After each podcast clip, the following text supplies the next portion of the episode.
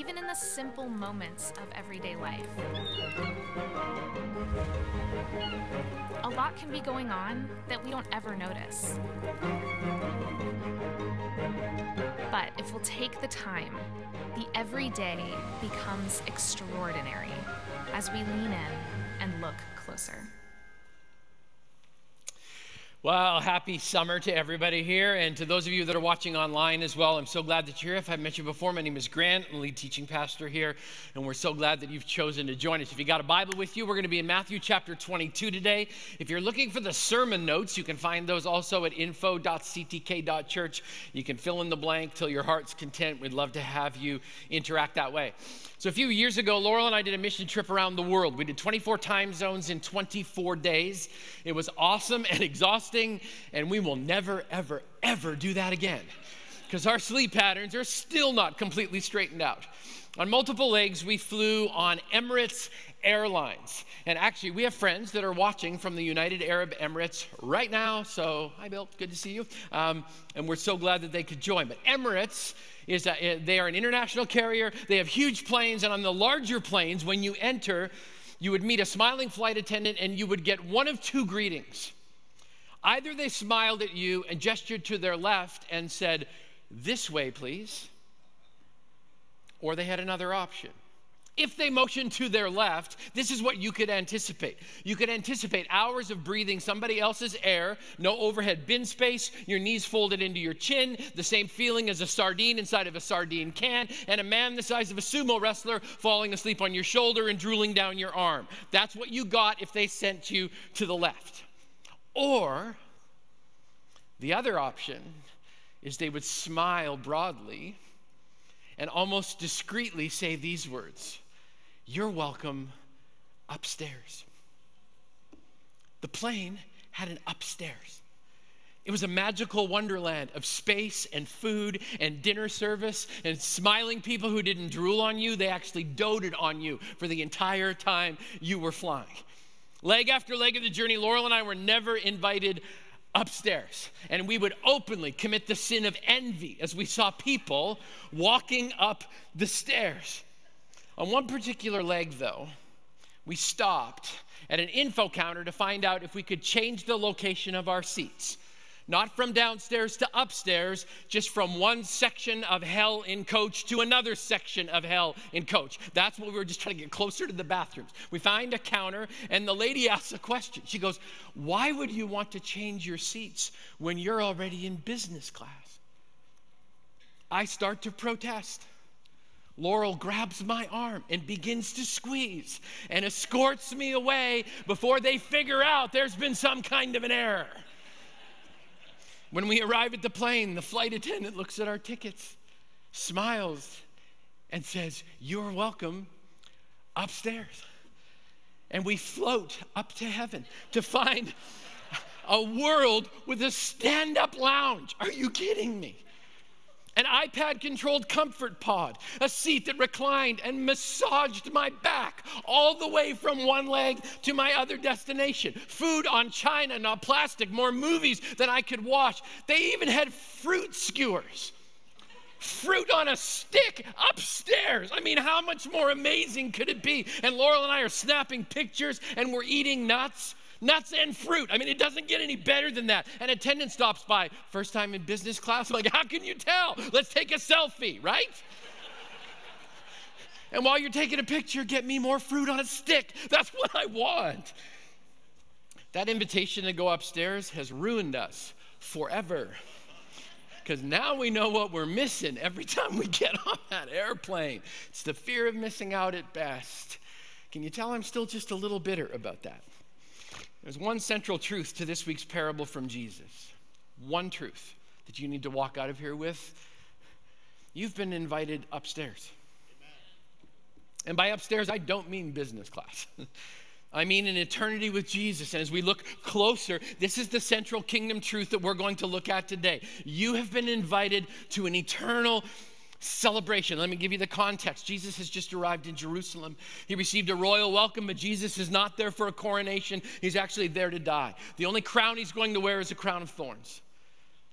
He's been flipping tables in the temple. He's been cursing trees so they look like trees in a Whatcom County heat wave, and he's been telling stories. Let's look closer as the God of the universe invites us upstairs for a celebration. Matthew 22, verse 1. Jesus spoke to them again in parables, in stories, saying, The kingdom of heaven is like a king who prepared a banquet for his son.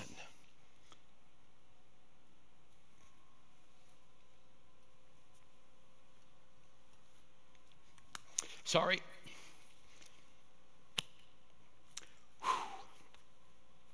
My son and his wife are moving to North Carolina tomorrow morning. So that just hit me. Okay, breathe.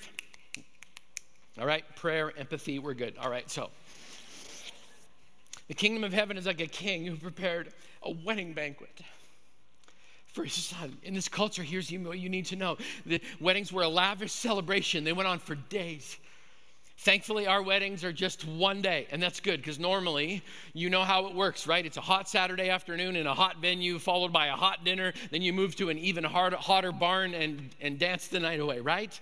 My record temperature for a hot wedding was 115 degrees in northern Manitoba with 100% humidity and black flies and mosquitoes to boot. It was horrible. I didn't wear a suit, it was more like a sponge, okay? So you got the picture, it's a wedding, and the characters are obvious. The king is God the Father, the groom is Jesus, and the bride is us. We're going to find out in this parable we actually fulfill more than one role. But the bride is us. I have a moment in every wedding that I do that I absolutely love. I never tell the groom ahead of time. But in the middle of the message, this is what I say. I look right at him and I say, I'm going to ask you a question. If you get the answer wrong, I'm leaving, and this wedding is not happening today. No pressure. And then I ask the question Would you die for her? And the room gets quiet, and you hear a few sniffles, and then a guy in an ill fitting rented tux stammers something like, Yes, I would. And the bride melts, and the father of the bride says, Good answer. Ephesians 5 says, Just as Christ loved the church and gave himself up for her to make her holy, cleansing her by the washing with water through the word, and to present her to himself as a radiant church without stain or wrinkle or any other blemish, but holy and blameless. We are the bride of Christ, and the one who has chosen us has already answered the question Would you die for her? Jesus already did. The kingdom of heaven is like a king who prepared a wedding banquet for his son. So there's going to be a wedding, and every time you go to a wedding, there's a guest list, right? Invitations have gone out, and now we're going to take some time this morning to look at the RSVPs. In your outline, I called them the, the, the, responses from the guest list. So Jesus keeps talking about this king. He's already released the invitations, they've already gone out, and now the responses start coming back. Verse number three He sent his servants so we're the bride of, bride of Christ in the story. We're also the servants. We're the inviters. We're the bringers. We're the includers. We're the ones who should walk out into the world next week and say, I've been given this incredible gift of grace, and I want you to experience the same thing. We're to be ambassadors of reconciliation, bringing people into the banquet. He sent his servants to those who'd been invited to the banquet to tell them to come, but they refused to come. So this group of people are chosen. They get a royal invitation, but they refuse to come. Why? Because some guests are just resistant. Their response is, I don't want to go to a wedding. I don't like weddings. I'm not interested in the nuptials. Thank you very much, but no thanks. And some of us are thinking, what's wrong with that, right? What's wrong with refusing an invitation? I've got the right to refuse, don't I? Oh, yes, you do. You have the right to refuse. You can refuse.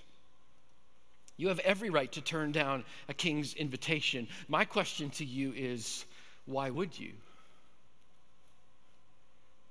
Why would you turn that invitation down? We'll get to that in just a moment. Jesus keeps talking because the king wants people to come to his celebration so badly that he ups the ante, so to speak. Verse number four. Then he sent some more servants and said, Tell those who've been invited that I've prepared my dinner. My oxen and fattened cattle have been butchered. Everything is ready. Come to the wedding banquet. God is saying, No, seriously, I've taken care of everything. I spared no expense. The celebration is, is ready. The only thing that's missing is you. The bill's covered. You don't even have to bring a gift. Your presence is all that I want. Just show up, come, accept the invitation. No, really, I want you to come. But they paid no attention and went off, one to his field and another to his business. Even though they, get this impassioned invitation, their response is thanks. Appreciate the invitation. I have other priorities. I have important things to do. I've got this agricultural investment. I need to go check it out. I just want to make sure the field is in good order. I've got this business deal. I can't leave the boardroom right now. It's very important. And these are important things, but sometimes, let's face it, our distractions are not nearly that important, right? I got this new Xbox. It really needs to be broken in. I've got this coffee appointment with someone that I don't even really like, but, but, but I, I think I'm going to put my priority there. I, I have a previous commitment. And after all, God, I'm an introvert. I just don't like crowds. Some guests are distracted. And if I had Pastor Brian's binoculars from last week, which are actually on display in the Commons, we're kind of creating a bit of a, a, museum exhibit all the way through the summer as we keep adding parable after parable after parable. So if you missed one, you can go and check it out. But if I had Brian's binoculars from last week, I would use them to see, to, to just look a little closer at anything in my schedule, anything in my life that's distracting me from the cross that's hanging in the center of our room. The attitudes, I'd love to come to your royal celebration, but I've got this aversion to weddings and prime rib and family, so I'm just going to stay home and eat hot dogs and mac and cheese. Some are resistant, some are distracted, and then there's this other group that takes it to a whole other level. Verse number six the rest seized his servants, mistreated them, and killed them. The king was enraged. He sent his army and destroyed those murderers and burned their city. This last group, they're flat out violent. I mean, how dare you invite me to your celebration? I don't even believe in your kingship. I'll show you what you can do with your invitation. I'll shred your invite and your servants. I'll troll your ceremony, make fun of your venue, critique your choice of entree. I would rather die than accept your wedding invitation. And that's exactly what happens. It's actually pretty dark. The king is enraged sends his army and destroys the city. Please don't forget, Jesus is in Jerusalem. His invitation is going to be rejected. He's going to be killed, along with many others of his servants. And history tells us Jerusalem fell. Some guests are antagonistic, it just doesn't go well for them.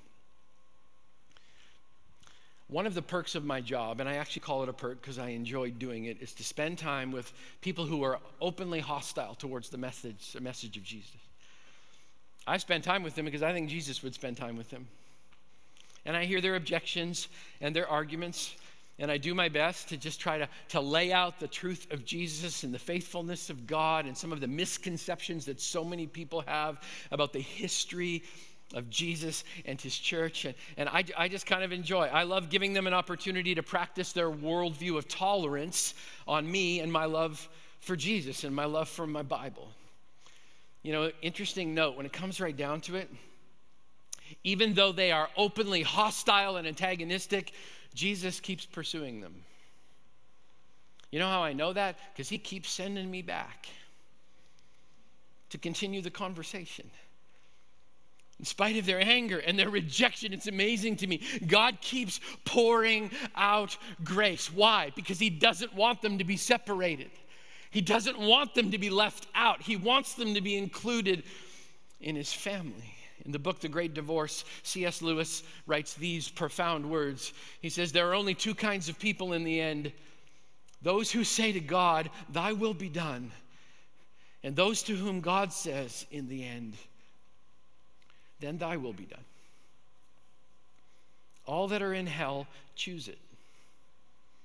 Without that self choice, there could be no hell. No soul that seriously and constantly desires joy will ever miss it. Those who seek it find it. Those who knock, it is opened. Let's keep going. Verse number eight. Then he said to his servants, The wedding banquet's ready, but those I invited did not deserve to come. So go to the street corners and invite the banquet to the banquet, anyone you find.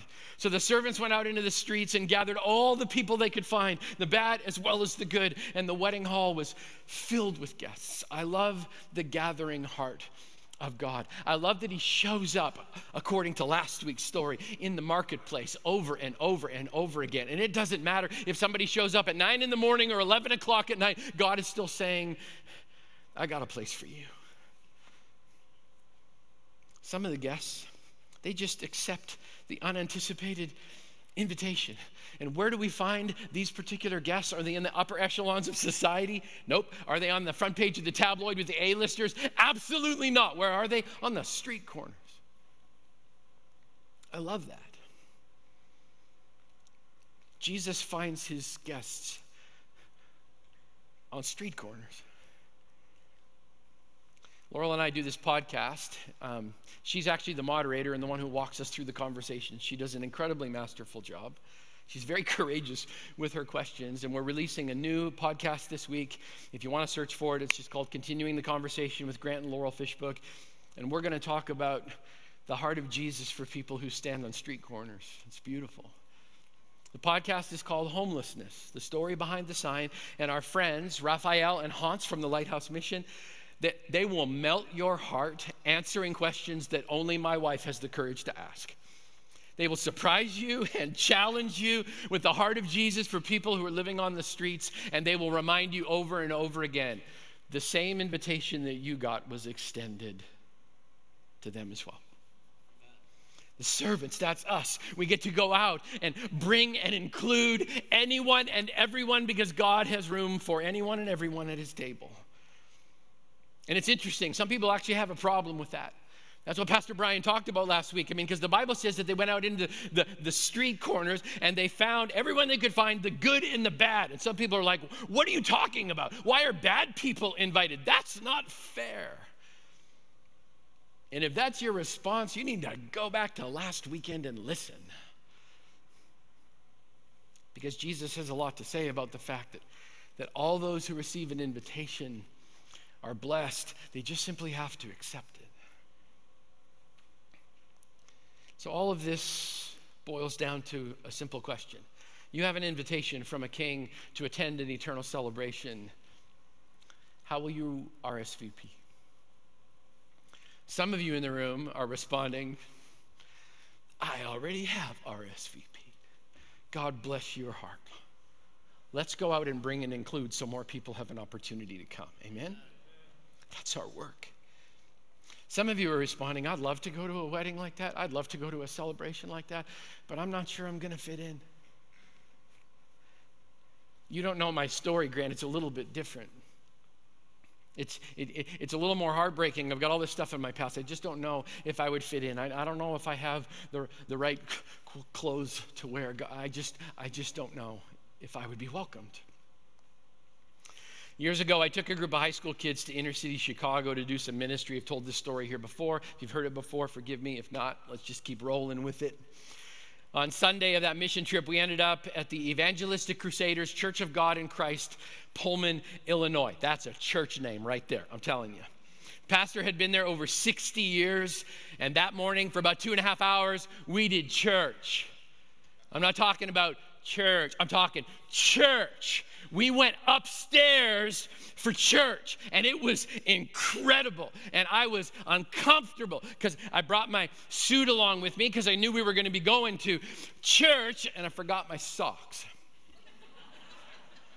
So I went to church wearing a suit dress shoes no socks. I know that's kind of cool now. It was not cool back then just saying right and i'm horrified when I hear the pastor get up to the front of the church and say, We have guests with us today, and their pastor will bring a word.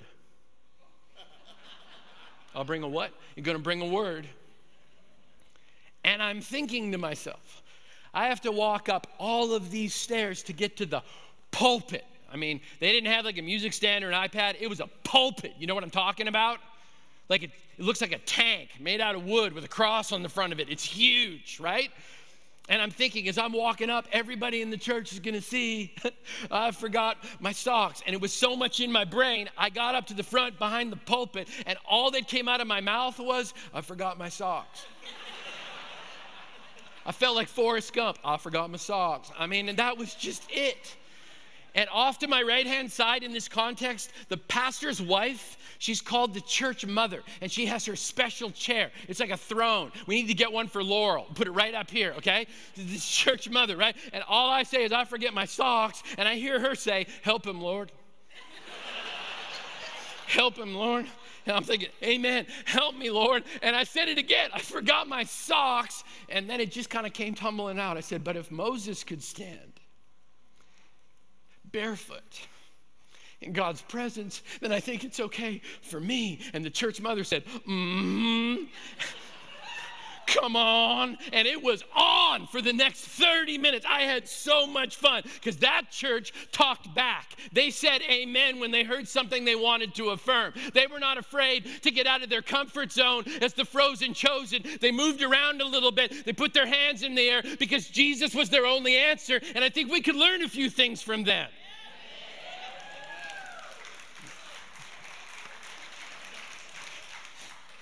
Why am I telling you that? Look at what comes next, verse 11. But when the king came in to see the guests, he noticed a man there who was not wearing wedding clothes.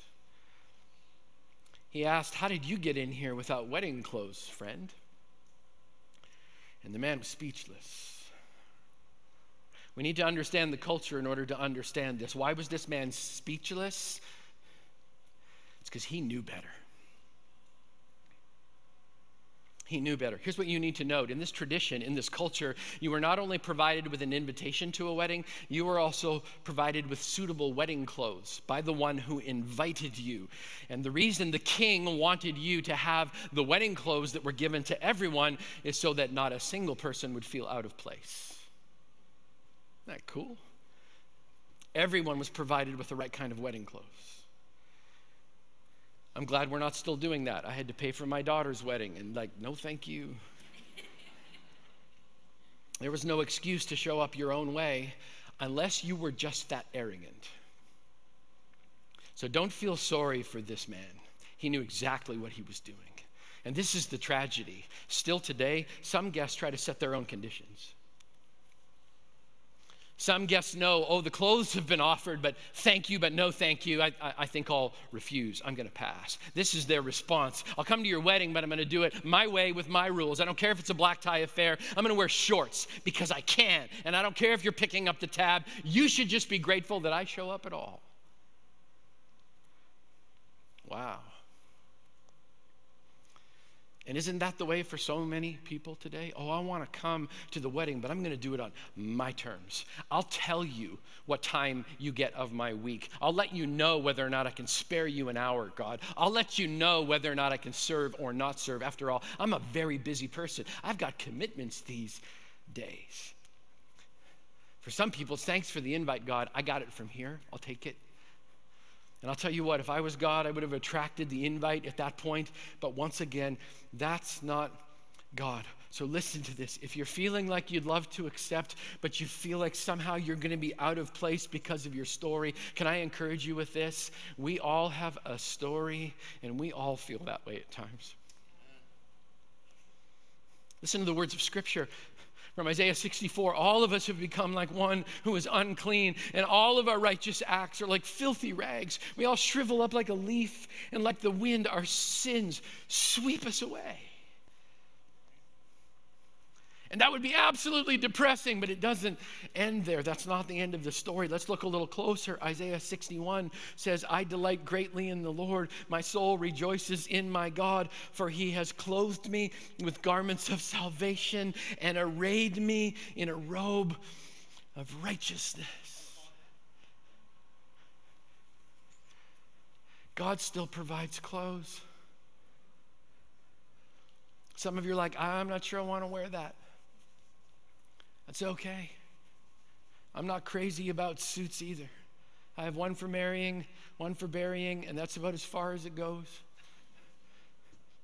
But I'll tell you what if God showed up and said, My gracious heart towards you is so extensive, I know you can't come up with the right kind of a wardrobe on your own. So here's the deal I'll give you mine. The Bible says that God clothes us in a robe of His righteousness, which means this everything that we've ever done wrong is covered by everything that Jesus has ever done right. It doesn't matter how tattered and shredded your garment is. Jesus shows up in the midst of this celebration and says, I've got something for you. We're, we're, we're just going to wrap this around your shoulders. It's okay, it's going to fit perfectly. It was custom made for you. I've known you've been on your journey this whole time, just been waiting for you to say yes to the invitation. So now, now, you're not going to wear your outfit, you're going to wear mine. Listen to this. Then the angel said to those who were standing before him, Take off his filthy clothes. And then he said to Joshua, See, I've taken away your sin, and I will put fine garments on you. The Father provides your wedding garments, not you. It's not about your effort or your fashion choice or your ability to be a quote unquote good person. It's all about Him taking off His garment and putting it on you. Can I also share another element of that? There is a dress code of God for his servants, for his followers. We find it in Colossians chapter 3. To those of us who have taken seriously God's call to invite and bring and include and welcome people, good and bad, right? The Bible says this, therefore, as God's chosen people, holy and dearly loved, clothe yourselves with compassion and kindness, humility, gentleness, and patience. Bear with each other. Forgive one another. If any of you has a grievance against someone, forgive as the Lord forgave you. And over all of these virtues, put on love, which binds them all together in perfect unity. I wish we could stop there in the story because it would be a really happy place to stop. But there's one more little piece of business we have to take care of. Verse 13. Do you remember the guy who was speechless because he actually had no excuse because he knew better? Here's what happens. Then the king told the attendants, Tie him hand and foot, throw him outside into the darkness, where there will be weeping and gnashing of teeth. For many are invited, but few are chosen.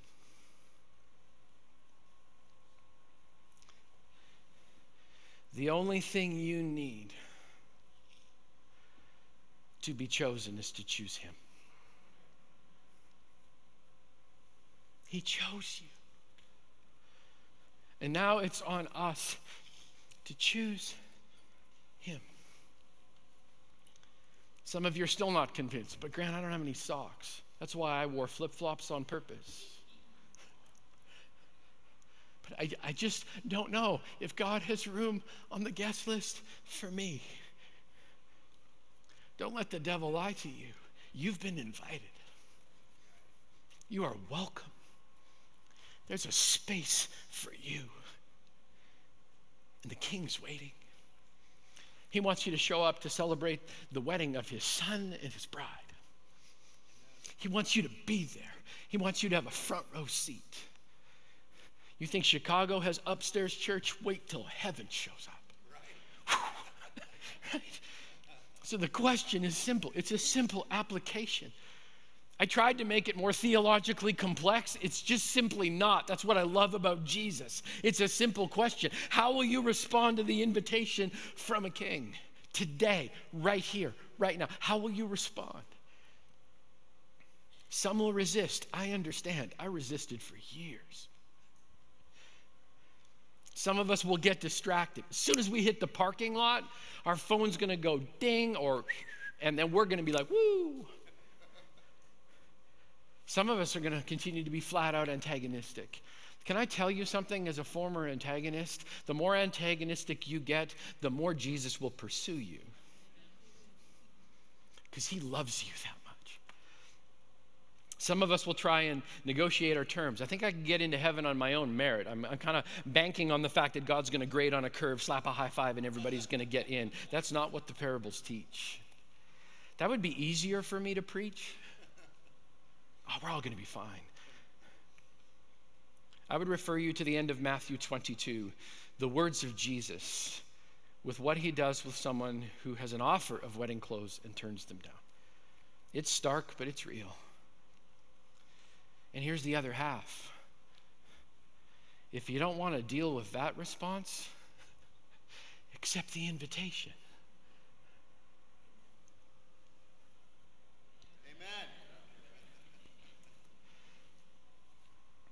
What's your decision? Because the best news I have for you is if you're watching this online or sitting in the room right now, the best news I can give you is this you've been invited upstairs. Why would you settle for coach? When the king of the universe is standing in front of you today saying, You've been invited upstairs. Would you pray with me? God, I thank you for a very real story today, a parable that really helps us look closer. God, of all the responses today, my prayer is that many who are watching online or in the room would simply and graciously accept the invitation. And I pray that they would do so by praying a simple prayer. A simple prayer that says, Jesus, I have not accepted your invitation until today. But today, based on the invitation of a king, I, I confess my sin to you. God, I've done life the wrong way. I repent, I turn the other way, and I thank you so much that I don't have to stand here in shredded clothes. Instead, today, I want to accept the robe of righteousness, the perfection of Jesus to cover my sin. God, I ask you today to forgive me. Lord, and give me strength to live every day from this day forward as one of your servants who brings and includes others into this glorious story of grace. God, I know I'm, I'm, I'm going to forget at times and I'm going to show up without socks. But I thank you that you will cover me in that moment. And I pray in that moment I would turn away again and choose the righteous path over and over and over again. So I give my heart to you right now in accepting your invitation. Give me the rest of my life to live for you so that one day I can experience eternity with you. Oh, what a celebration that will be. With every head bowed and every eye closed, if you prayed that prayer today, whether you're here with us or in a campground somewhere or watching online at home, I want you to know that if you prayed that prayer, God just did an incredible transformation in your life. And we would love nothing more than to follow up with you. And so thank you for joining our family. You are so welcome. God, for those of us who are distracted, antagonistic, resistant, Lord, I pray that you would continue to wear down those objections so that one day we could all show up for the wedding of your son and his bride. We thank you for your invitation. May our lives be different because of it today. And we pray these things in the name of the Father, the Son, and the Holy Spirit. And all God's people said, Amen. Amen.